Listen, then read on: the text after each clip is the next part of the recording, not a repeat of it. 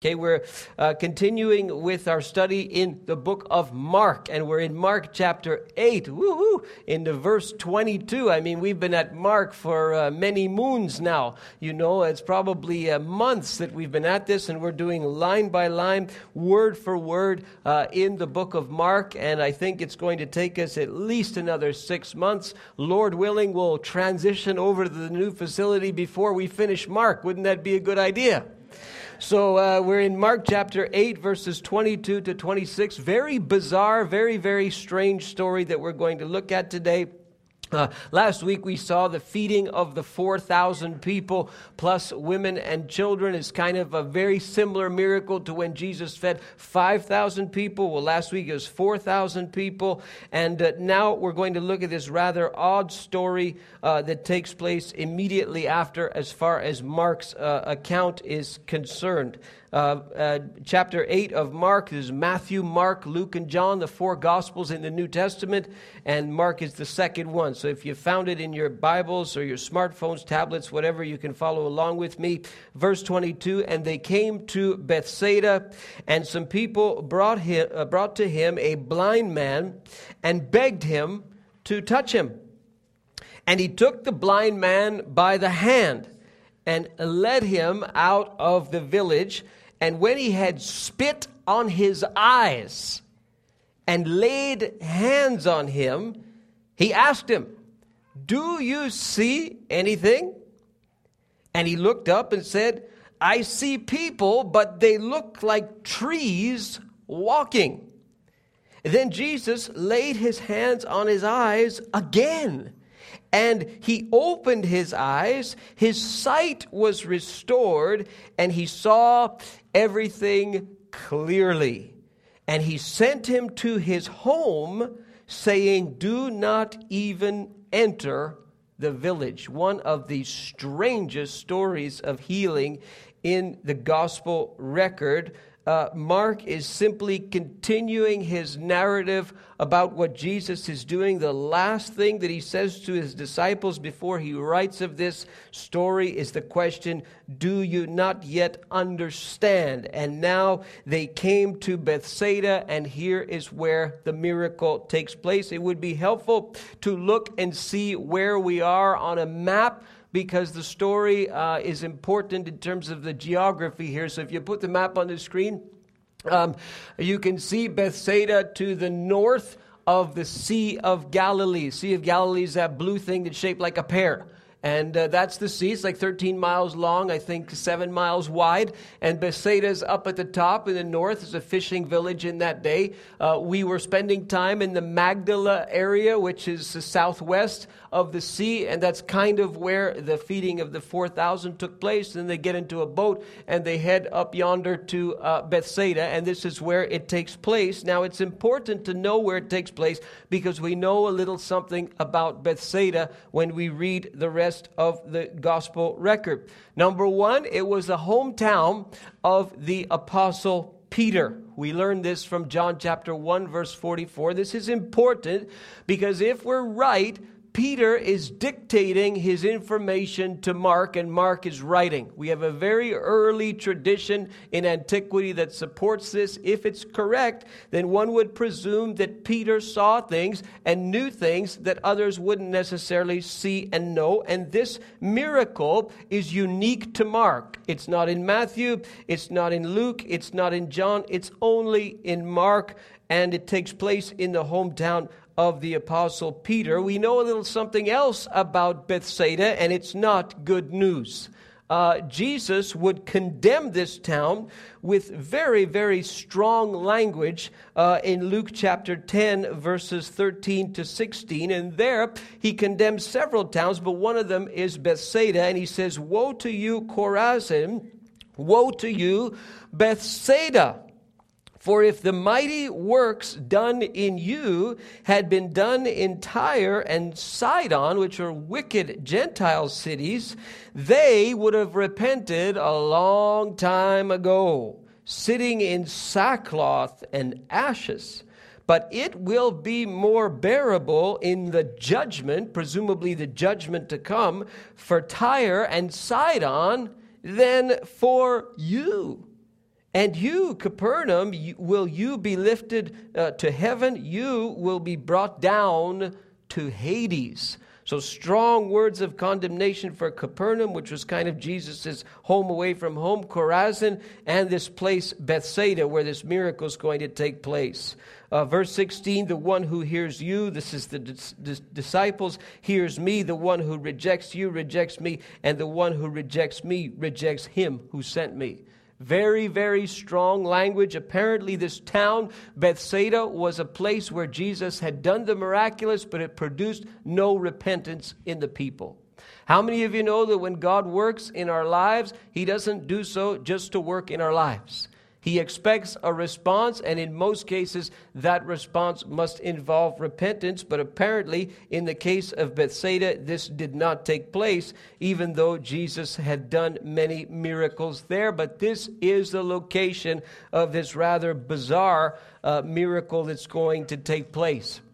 Notice also that this blind fellow has what we could call, using a theological term, intercessors verse 22 and some people brought to him a blind man. He doesn't go to see Jesus on his own volition, no pun intended, he can't see, uh, but he doesn't approach Jesus in any shape or form on his own volition. He has others who do it for him, and they approach Jesus on his uh, behalf. And this is a form of an intercession. This is a concept in the Bible where somebody bridges the gap between a situation or between man and God. The ultimate intercessor is who? Jesus. He's the, he's the God man. He bridges the gap between us and God. But you often see in the Bible people praying on behalf of somebody else. They're not the one with the need, but the somebody else is. And they approach God and they bridge that gap. And one would presume that this blind man's friends were quite concerned for him and they begged Jesus just to touch him, it says uh, uh, because uh, presumably they heard that all he has to do is touch people and people are healed. So let's get the let's get our friend over to this Jesus. He can touch him and he'll be healed of his blindness. We don't know how long he's blind for. The story would suggest a long time, but we simply do not know. They beg Jesus to touch him, but Jesus does a lot more than touch him verses 23 to 25, he took the blind man by the hand and he led him out of the village, and then he spits on his eyes. And then he puts his hands on him, presumably on his eyes, and asks him, Do you see anything? This is very, very strange, very unusual. But if you're blind, Jesus has definitely got your attention. It would be helpful for you uh, if, for the rest of the message, you would be able to discipline yourself enough to keep your eyes closed. And if you try to follow and listen with your eyes closed, you get just a little two second glimpse of what it's like to be blind. If you're that blind man and you've got Jesus taking you personally outside of the village by hand, that's touch. Very important to a blind person and he takes you outside of the village and he stands in front of you and he, well, spits. You're going to hear him spit. And, well, you're going to feel it touch your eyes. That something is going on, something is about to happen. This is a very personal Midas touch that Jesus is giving to this person. And the same is true today. He addresses the needs of people in very, very personal ways. And this man was blind. All of this would have been very significant to him. Something big is about to happen.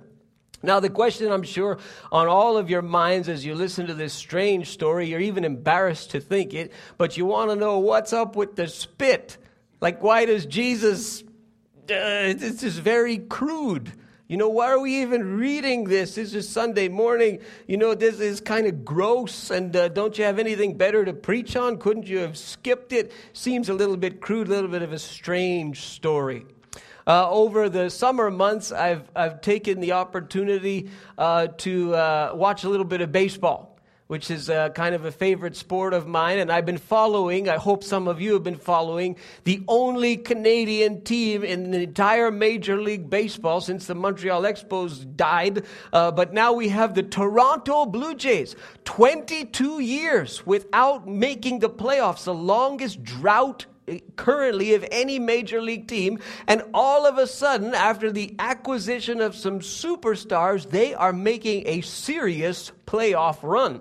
Today in the city of Toronto, the place will be packed as they're playing the first place New York Yankees. I mean, the, a Canadian team. Are there any Canadian people who care in the house?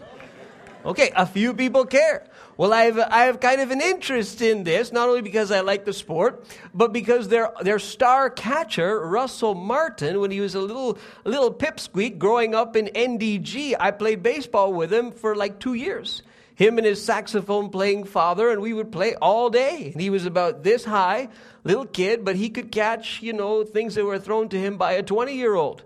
And all of a sudden, look who's behind the plate for the Toronto Blue Jays. You know, so it's exciting to watch. But I don't know if any of you have ever taken the time to watch this crazy sport on television. You know, I mean, you think you'd fall asleep in a church service, you'd probably fall asleep watching baseball. You see these guys, they sit there and they just stand there, and all of a sudden they move for five seconds, and they stand there, and they move for five seconds. You don't have a clue what's going on. Uh, but as you watch, you see the cameras often zoom into the players' faces, but they have this curious habit of cutting away from the players' faces because the players have a curious habit of spitting all the time. I mean, you look at it and you go, where did they generate enough to do that? They're doing for three and a half hours. It seems like all they're doing is spitting.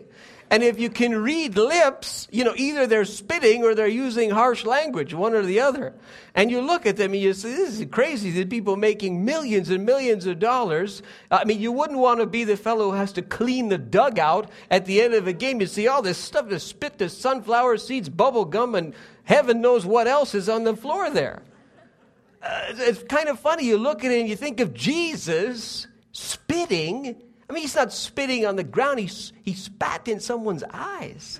You say, that's rude, that's gross. What's up with the spit? I mean, maybe it's a bad translation, you know, the NI spit translation. Well, the problem with this is that Jesus does it in other places. There's two other places in the gospel record where Jesus heals with spit. And if you've been following in Mark, you know that one of them is in Mark, the previous chapter, chapter 7. We've got a fellow there who's deaf and who can't talk. And he's in the Decapolis area down in the south there underneath the uh, where I showed you in the map. And, uh, and Jesus heals this fellow, very bizarre. He takes him outside from where the crowd is. He privately meets with him. He takes his fingers and sticks his fingers into the fellow's ears. Remember, he can't hear, so touch, again, the personal touch. And then he spits, doesn't say where he spits, and then he touches a man's tongue. Ugh, gross. What does he say to him? Stick out your tongue, I want to touch it? I mean, you look at it, you see it's crude. And he looks up to heaven, he sighs, and he says in Aramaic, be opened. And it, instantly the guy can hear, the guy can talk. Pow! Just like that. Strange. Uh, another instance of it is in John chapter 9. And here we have another fellow blind, but we know he's been blind all his life. He's been blind from birth. And the debate was, well, why is he blind? You know, his parents sinned and all this other nonsense. And Jesus says, no, no, no, I'm doing this to, to glorify God. And the way that he heals him, though, so strange. He spits in the ground and he makes mud with the spit. I mean, you know how much spit you have to use to, to make mud out of it? I mean, was he a baseball player? You know, you look at this and you say, and then he tells him, go, he takes some mud and he puts it on the guy's eyes. The Mud made out of dirt and spit. And he, and he says, now go and wash in the pool of Siloam. He goes and he washes and he comes back healed of his blindness. Bizarre. And we look at this and we say, what is this? So strange. So I looked, did a little bit of research, and found some really funny things about this.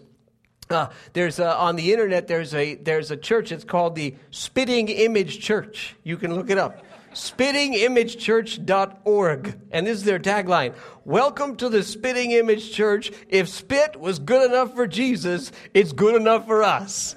And they use, uh, you can read it yourself. I mean, you, you know, it brings water baptism into a whole new light, okay, when you read. Now, anyway, what is all this with the spit? So I'm sorry to, you know, but I know I've got your attention, okay, today. Uh, in the in the Talmud, which is the Jewish uh, rabbinical commentaries on the Old Testament, there's a lot of traditions in there that have nothing to do with the Bible, but they're, taken quite seriously. And back in the time of Jesus, there was a tradition that the saliva of the firstborn son of the father had healing properties.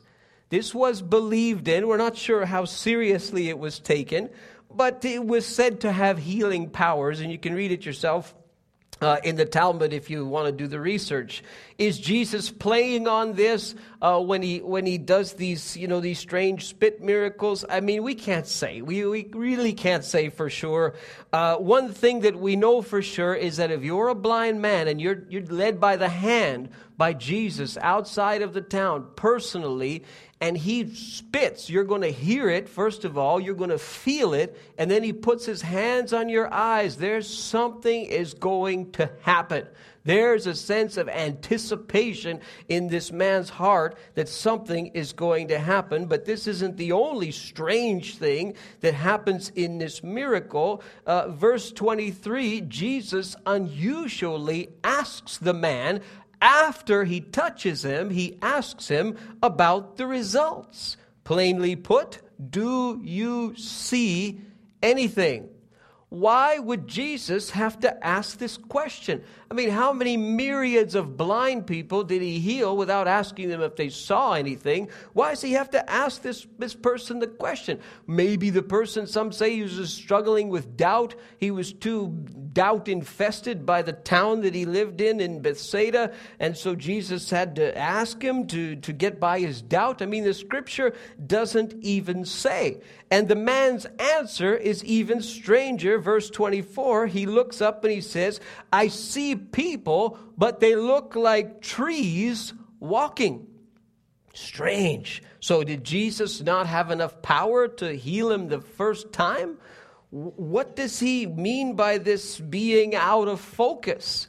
Is there some hidden message in the Bible about this? I mean, people say all kinds of odd things about the fact that the man sees out of focus. One popular idea is that this is an illustration to show that the disciples couldn't correctly discern who Jesus was, and therefore he's illustrating it by this man sees out of focus. I mean, that may make for great preaching, but where does it say that in the text? Nowhere. I mean, it's conjecture, it's a good idea, but we have, we, honestly, we have no idea why this man could not see, it seems, uh, even partially after Jesus had touched him the first time. Another theory that's out there uh, is that uh, we know in medical science now when we can restore people's sight, their brain has to adjust to the fact that they can now see. And so they see blurry uh, for a time. There's a curious uh, a book uh, eh, from 1995, and I found this out uh, from a blog by the uh, uh, written by a, a, guy named Brian Knowles, and he spotted this. And the the book is written by an anthropologist, and he tells the story, true story, of a 50 year old man named Virgil. And I'll read it for you, who at age 50 was surgically restored to sight and uh, surgery was successful, but he had trouble adjusting after he could see, and he couldn't see, he couldn't make out what a cat was. He could see, you know, the paw, and he could see the nose and the tail, but finally, after a time, he realized, oh, it's a cat. And he, he figured it out. And his wife says, and this is kind of coincidental, uh, Virgil finally put a tree together he knows that the trunk and leaves go together to form a complete unit. So now he understands what a tree is. Could it be that this is not uh, that Jesus healed him partially, but that he healed his eyes and then he had to touch him again to heal his brain? I mean, this is what people say, but again, it's conjecture. We simply do not know the reason why uh, he asks about the results and why he partially sees these kinds of trees walking around. And then something even stranger happens. If that's not strange enough, Jesus lays his hands on him a second time. Verse 25, Jesus laid his hands on his eyes. Again, he opened his eyes, and his sight was restored, and he saw everything clearly. Folks, there's simply no other place in the entire gospel record where Jesus has to do it twice we don't see it. We don't see him. It's a sort of a half a healing, and then he has to touch him again, and then he heals him. We do not see it. It's the only time that we see it in Scripture. It's very, very unusual. And then he tells the man, Don't go into the village, go home.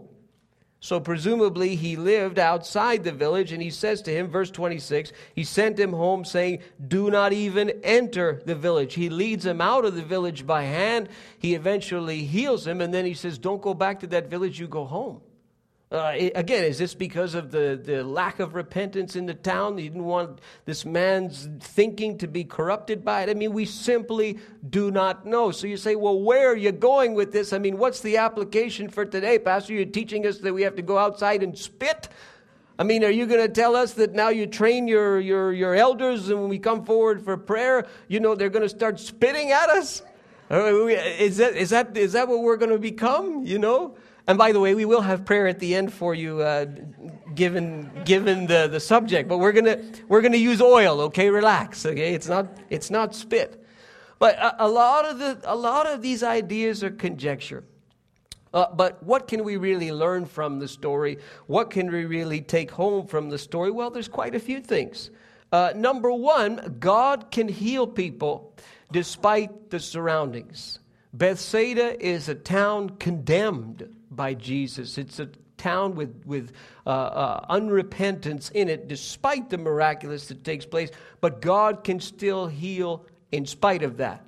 Even if people don't respond to what He does, He still, by His grace and His power, can do it anyway. Because He's God and He's all powerful, He can do it despite the surroundings. Uh, number two, God still uses intercessors and the concept of intercession. He still uses that. Oftentimes, I meet people who come and they want to be prayed for, but they, it's not for them. It's for somebody else. It's for their loved one. It's for their friend. It's for their family member. This is very appropriate. This is something that God uses throughout the entire uh, Bible. Uh, number three, God touches our lives personally according to need. Uh, oftentimes, when, when we hear, well, so and so, my friend, they, they got healed, or God worked greatly in their life this way, and therefore God must work greatly in my life the same way. Well, how many of you know you and your friend are different? I, I just have news for you. Turn to the left, turn to the right, look behind you, look in front of you, and you'll see the people, y'all look different. And some of you, you turn to the left, you say, I'm glad I don't look like that one. Well, you're all different. God made you different, and He reaches you differently, and He touches you differently. Yes, it's the same Jesus, but don't expect Him to be a photocopier, uh, you know, cookie cutter, assembly line, and you know what He did for Him this way, He'll do for me that way. He can do it any way He wants to.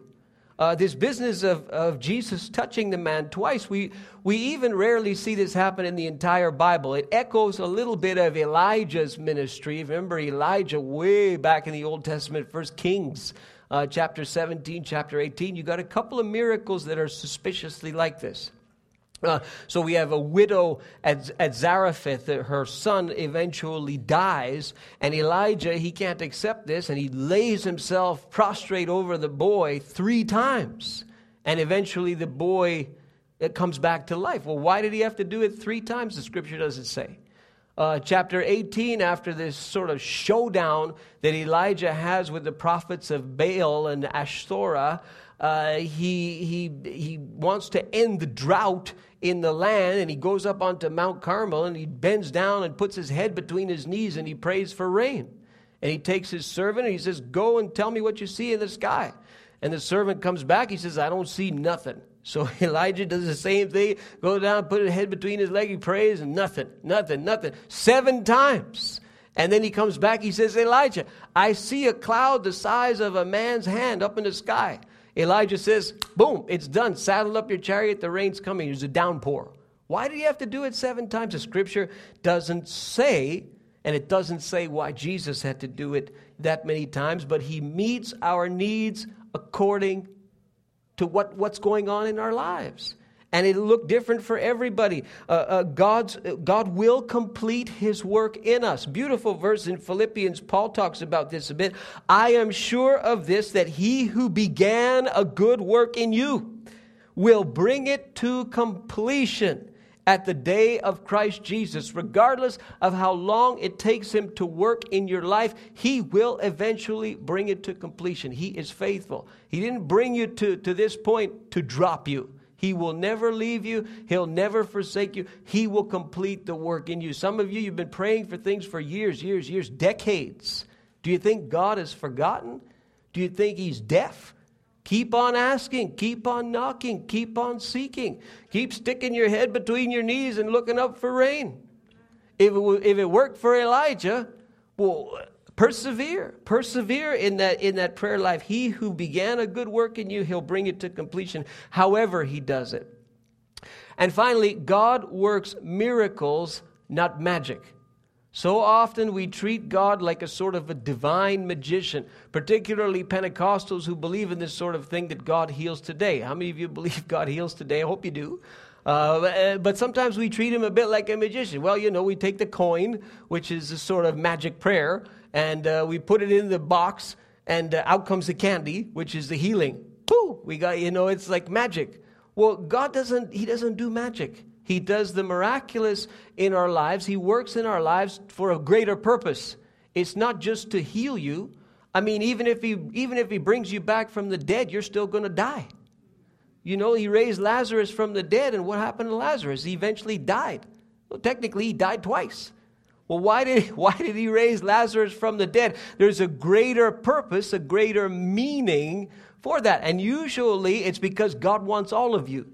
He doesn't just want to hear, heal you intellectually or emotionally or spiritually or physically. He wants your heart. He wants you to be immersed with Him. This is what He wants. And He'll, he'll often get your attention through the miraculous, but it's for a greater purpose, a greater uh, uh, work that He wants to do uh, in our lives. So I'm, I'm going to ask you to stand with me, and we're going to invite the musicians to come, and we'll, we'll, uh, we're going to have a time here where we can pray for people. And we have a little bit of time left, not too, too much, but I'd invite the elders if they would come, and we do have some oil available for them. The oil just is a symbol of the presence of the Holy Spirit. Again, that, that idea of touch, that God is touching you. And it doesn't mean necessarily that something miraculous is going to happen. God can work in many different ways. You can be prayed for this morning, and during the week, a door will open in the situation. It has all the appearances of being natural, but God has opened the door. One of the one of the coolest things that happened to me this week on a on the Wednesday night, I had a couple come to me uh, and they and they said, "Thank you for for praying for for us." And I said, "Well, I don't remember praying for you." And the lady said, Oh, I remember you prayed for me because I had a tumor in my neck and you prayed for me and I had surgery on that tumor and the tumor's gone. I said, Wow, that's great. Say, well, where's the miracle? Well, you ask that lady if she'd rather have the tumor.